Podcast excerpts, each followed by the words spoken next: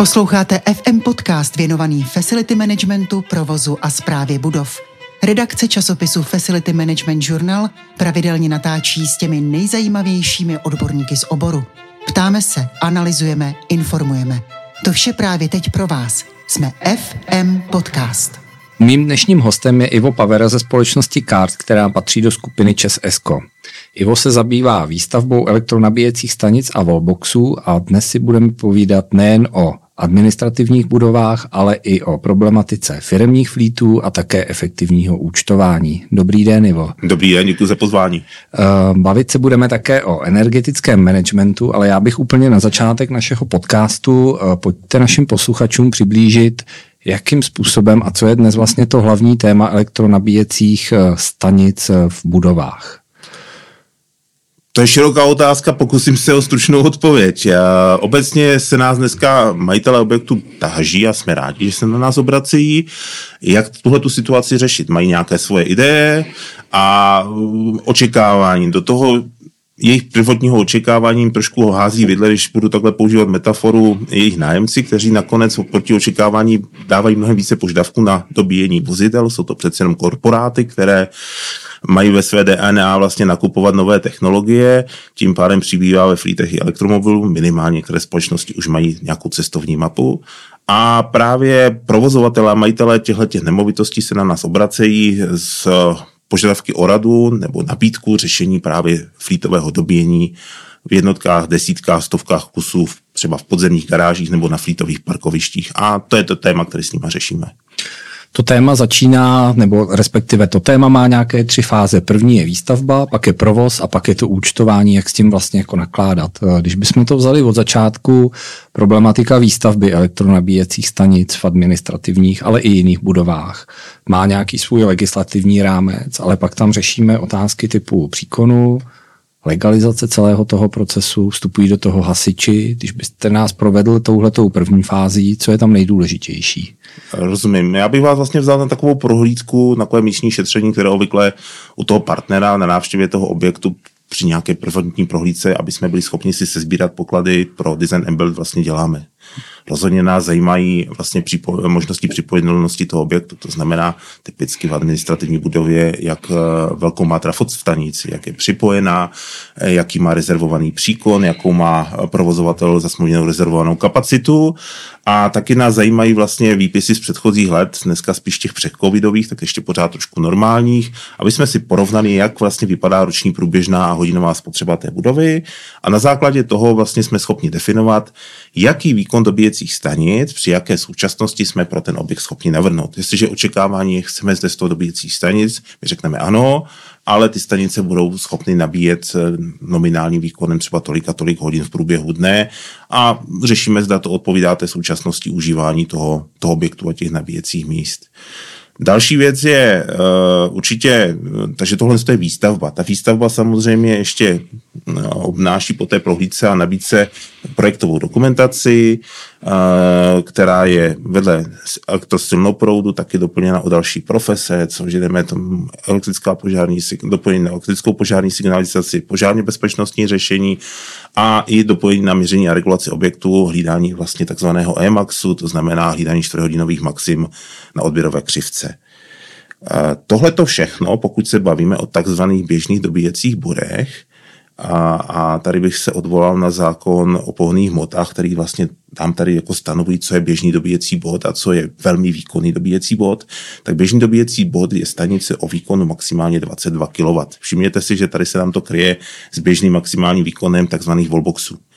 A velmi výkonný dobíjecí bod je stanice, která už o výkonu vyšší, to znamená klidně 23 kW, ale představme si třeba nějakou 300 kW nebo 50 kW dobíjecí stanici. Zatímco běžné dobíjecí body už e, nějakou dobu upravuje a jejich výstavbu a provozování, ale hlavně výstavbu stavební zákon, to znamená, že pro jejich výstavbu ve stávajících budovách se neřeší ani územní, ani stavební řízení, tak e, pro velmi výkonné dobíjecí body naopak nás čeká vlastně kompletní cesta někdy územního, někdy stavebního, někdy spojeného řízení. A Většina zájemců pro dobíjení těch elektromobilů, elektromobilů v těch uh, flítech, těch administrativních budovách se orientuje vlastně na dedikované rezidenční stání, kdy ten nájemce, který si pronajme to místo, plus samozřejmě office někde v patře nahoře, chce mít pouze prostě zajištěno po tu dobu, kdy tam parkuje, přístup k té, tomu dobíjecímu bodu a možnost z něho čerpat energii do svého elektromobilu. A to je filozofie, kterou my vlastně nabízíme eh, těm našim zákazníkům, ať nepřemýšlejí o nějakých směsných dobíjecích bodech, kde by si třeba, dejme tomu, ti nájemci střídali a podobně, ať už to od začátku koncipují, že je to služba skutečně pro ty dedikovaná stání, za který si ten zákazník prostě platí jako za stání s přidanou hodnotou, včetně toho wallboxu, prostě zaplatí o něco víc než za stání bez wallboxu. A e, taky kromě té instalace a zprovoznění systému dodáme vlastně speciální systém, který rozúčtovává ty energie nebo je schopen odečítat ty energie na ty jednotlivé odběrná místa, eventuálně na držitel nějakých přístupových karet. A tohleto rozúčtování potom umožňuje tomu provozovateli té budovy ty náklady za tu elektřinu přenášet na ty nájemce jako firmy a dál ještě třeba v těch firmách na jednotlivý nákladový střediska nebo koncový uživatele, protože i ty potřebují vypořádat nějaký K-report, soukromý, privátní, privátní uh, služební kilometry a podobně. To znamená, že vlastně je to přidaná hodnota pro majitele, respektive provozovatele té budovy, která kromě toho, že uspokojuje nějaké potřeby těch nájemců, tak i jemu může generovat nějaký zisk. Chápu tu vaši filozofii správně? Rozhodně. Ono je třeba se přestat dívat na elektromobilitu jako na něco, co je prostě něco zeleného a proto za to musíme platit víc peněz. Nebo je to nějaký hobismus, nebo je to něco symbolického a třeba představa, že stavíme dobíjecí stanici jenom proto, aby jsme si udrželi dít standard a tím pádem mohli lépe hmm. a, a výhodněji pronajímat naši budovu. Ta, tahle motivace samozřejmě je, je, je, je v pořádku. Na druhou stranu, pokud se na to začneme dívat jako na obchodní příležitost, že kdekoliv jinde budově jsem ochoten jako provozovatel budovy pro svého nájemce, který za to chce platit, nabídnout jakoukoliv službu, já nevím, kuchyňky, kávovary, automaty na nápoje a podobně, tak proč bych neměl být ochotný za peníze vlastně dovybavit e, parkovací místo, za které on prostě bude platit více, protože vybaven je a jde vstříc jeho potřebám dobíjení jeho služebního vozidla, tak proč bych to neměl udělat? Protože já si za to samozřejmě do nějakého desetiletého odpisu prostě propíšu tenhle ten náklad a zvýším tohle z toho nájemné čistě jenom za to parkování. No a elektřina dneska není rozhodně levná, netýká se to jenom ceny silové energie, ale třeba dejme tomu pro to nabíjení budete muset i zaplatit větší měsíční rezervovanou kapacitu. OK, tak to se propíše v ceně elektřiny, kterou mu zaušíte každý měsíc za tu odebranou a ta nemusí být opravdu, protože se jedná o dobíjení elektromobilu, kdy vlastně může tuhle tu elektřinu vlastně prodávat dokoliv doma živnostenský list.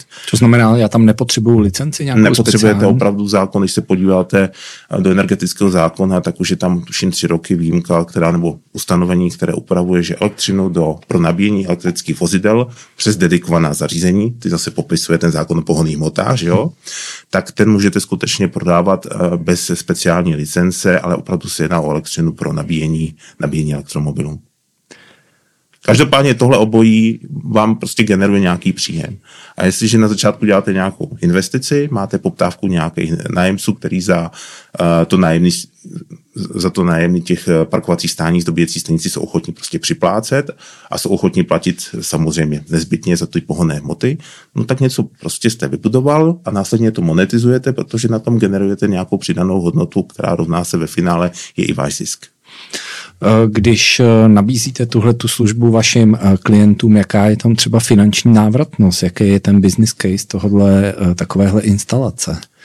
Uh, tyhle debaty na začátku byly, protože samozřejmě provo- provozovatele je to nové, naštěstí je to pořád staré v tom, že pořád máte investici a návratnost, což jako s tím lidem. To jsou čísla, která dovedeme dopočítat. A proto jako doporučuji tuhle tu optiku. Je tady nějaká, hmm. nějaká potřeba, vy ji naplňujete a máte na tom nějaký obchodní model. A to prostě hmm. dává smysl. Uh, obvykle doporučujeme, aby pracovali s těmi nějakými desetiletými odpisy. Ty zařízení jsou designována na 15 let nějakého nepřetržitelného provozu při dodržení nějaké pravidelné roční údržby a profilaxe. Ale obvykle, ať pracují třeba s nějakými deseti lety návratnosti, a z těch modelů, který už jsem viděl, třeba kde mi klienti, protože oni jsou ti, kdo si to vlastně počítají, jestli se jim to vyplatí, protože my jsme dodavatele a oni se musí zvážit za ty nabízené ta, ta vlastně navrhovaná investice, za jak dlouho a se jim vrátí, tak zpětnou vazbu mám takovou, že prostě seriózně je počítat s nějaký pětiletou návratností, kdy ta investice už se zaplatila a kde se následujících pět nebo až deset let prostě bude už opravdu jenom monetizovat. Posloucháte FM Podcast. Předplaťte si buď tištěnou nebo elektronickou verzi našeho časopisu na www.fmjournal.cz. Bavíme se o administrativních budovách, dá se tahle ta optika aplikovat i na bytové a rezidenční projekty, nebo je tam nějaká odlišnost? Tam je bohužel odlišnost eh, v odběrném místě samotném. A zatímco mm, většina administrativních budov, vlastně všechny, jsou obvykle vlastně vybaveny dneska vlastní trafostanicí, jsou to vlastně odběrná místa na vysokém napětí a vlastně odběrná místa v těch jednotlivých patrech nájemců a podobně jsou řešeny buď podružným měřením přes nějaký MID elektroměry, a nebo je tam, dejme tomu, zřízená lokální distribuční síť, takzvaná LDSK, přes kterou se vlastně tyhle ty peníze rozúčtovávají těm jednotlivým nájemcům, tyhle ty náklady tak eh, s bytovými domy je to vlastně přesně naopak.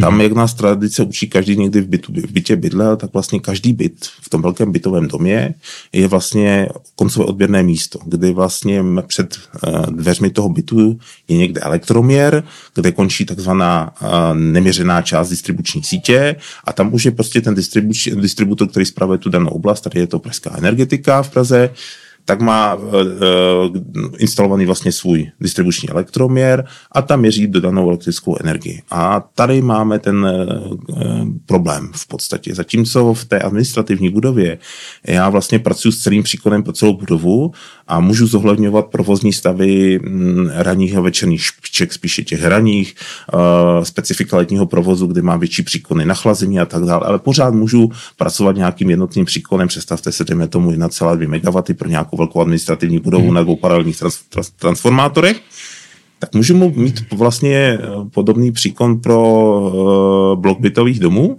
ale tím, že je to rozdrobeno do jednotlivých odběrných míst, tak vlastně mi energetik řekne, že já budu chtít vytvořit pro ty nabíječky odběrné místo, tak mi řekne, ale my už tady nemáme, jako v rámci současnosti, už tady nemáme e, žádný rezervovaný příkon. Všechno se rozdělilo mezi ty byty, a nezáleží o tom, že ty byty to v tu chvíli nespotřebovávají a naopak by to rádi spotřebovali o pár mm, paterní v těch mm, garážích. Mm. Ale dostáváme se tady do tady těchto těch velmi podobných problémů, který trápí, jdeme tomu bytový družstva eh, nebo, eh, nebo SVčka. SVčka jako takový v okamžiku, kdy si chtějí třeba na svůj objekt navěsit eh, fotovoltaickou elektrárnu a chtějí to férově, férově vlastně dílovat tu elektřinu bez nějakých dodatečných poplatků na ty jednotlivé spoluvlastníky toho objektu a mají problém, protože každý byt je vlastní hvězdárnička, vlastní odběrné hmm. místo a opravdu je důležité, kde je ta dělící čára, kde je veřejná síť případě administrativní budovy je vlastně před tou trafostanicí na patě toho objektu, v případě bytového domu, tak ta čára je skutečně u dveří, když to řeknu doslova u dveří do každého bytu a tady, vznik, tady nám vzniká trošku prostě problém, jak se s tou situací prostě vypořádat. To znamená, že pokud jsem developer, stavím bytový dům, který bude mít, řekněme, 50 bytových jednotek, musím na to myslet už na začátku, aby mm-hmm. se nedostal do situace, kdy nebudu vlastně zpětně schopný uh, problém elektromobility, wallboxu a nabíjení vyřešit. Je to tak, eh, je to tak, ono to má svá řešení, jak se s tím vypořádat i v těch, i v těch bytových domech, ale zdaleka nejsou tak elegantní a možná jsou vlastně nákladnější než pro tu administrativní budovu.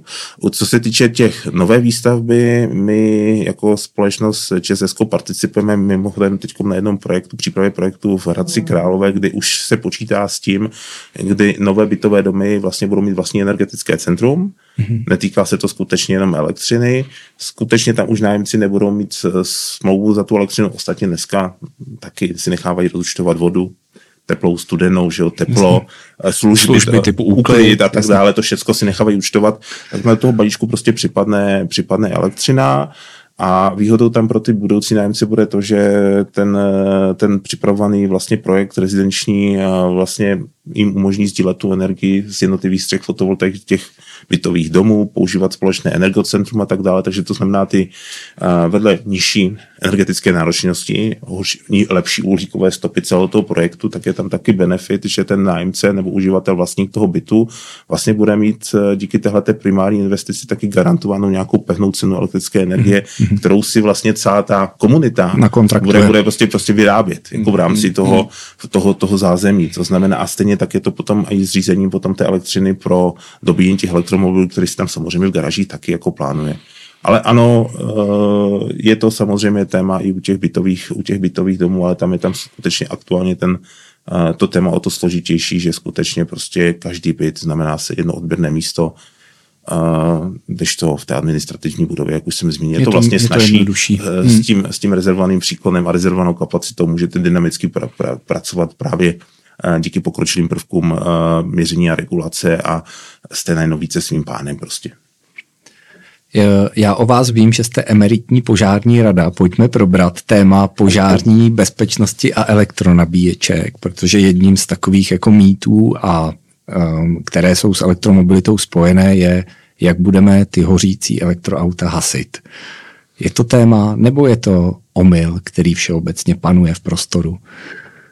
Uh, vytáhl jste na mě trošku historii, přeci jenom tady tohle to, uh, to moje angažmá už, uh, já jsem ve služebním poměru skončil někdy v roce 2006, mm-hmm. nicméně jednou hasič, vždycky hasič, ostatně požární bezpečnost staveb jsem vystudoval. Uh, a tohle to téma do sebe až obdivuhodně zapadá, protože vlastně jako jedna z překážek, která je dneska vnímána hmm. pro nabíjení v elektromobilů v garážích, v hromadných garážích, potažmo v, jako veřejných garážích, kde, ale hlavně hromadných norma zná pojem hromadné garáže, Uh, tak uh, hlavně, zřejmě tomu alokovaných v podzemních, tak je vlastně strach z možného zahoření. Jo, to znamená, je to prima, když jako na sociálních sítích neustále jako do kolečka cirkulují ty stejné obrázky hořících elektromobilů, eh, cokoliv se na to téma v médiích objeví, tak je to prostě zviditelněno, je to prostě vypíchnuto, vytáženo.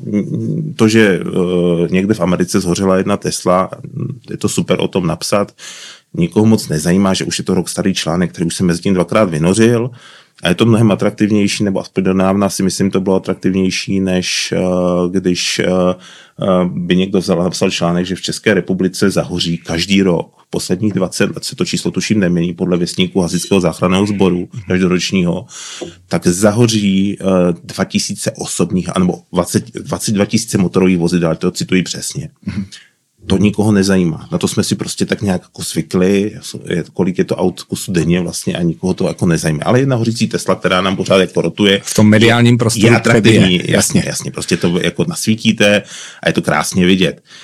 A, hasiči, hasiči jsou profesionálové, oni se samozřejmě na tuhle tu situaci připravují, a, přípravují nových předpisů, metodických doporučení a, uh, ale taky i v oblasti vlastně represe, přípravu nových hasebních postupů.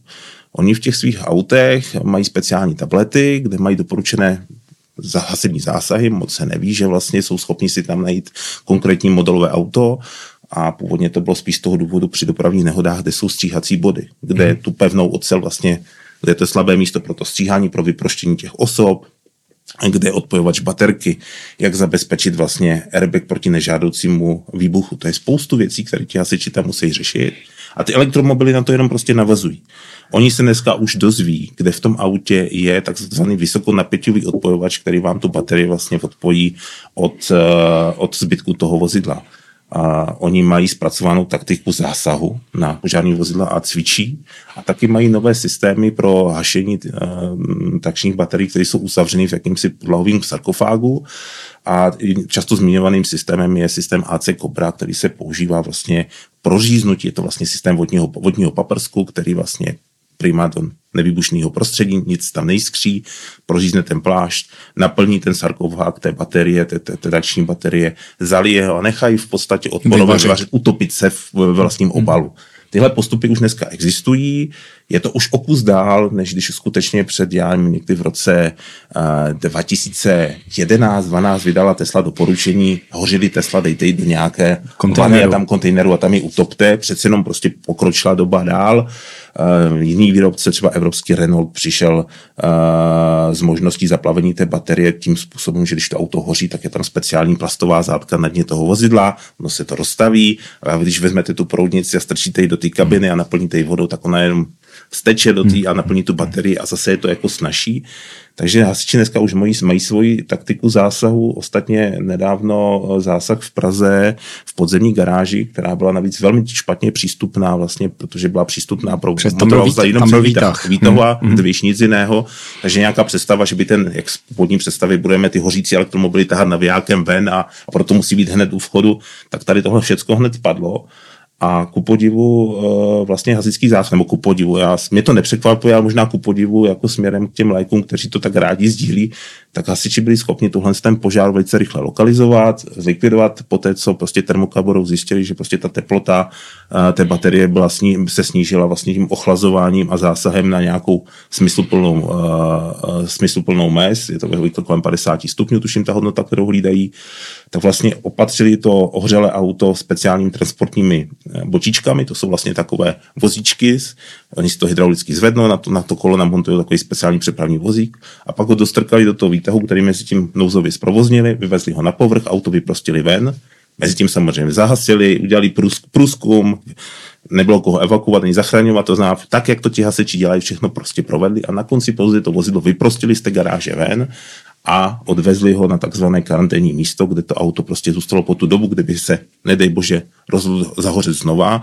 tak kde je pod dozorem a hlavně v prostoru, kde už to opravdu nikomu jako nevadí, kde už o toho nemá co chytit, takže jsou taková karanténní místa i na území hlavního města Prahy, kam se takové auta přepraví a to je jedna z věcí, kterou už si dopředu hasiči naplánovali, připravili. Takže představa, že hasiči v tuhle tu chvíli v případě hořícího elektromobilu neví, jak postupovat, je, co je mají napr- dělat a je tak dále, je milná. Hmm. Přesně tak. Tohle to se prostě posunulo dál o pár dní a s každým dalším zásahem oni získávají nové zkušenosti a znalosti a prostě doplňují technické vybavení.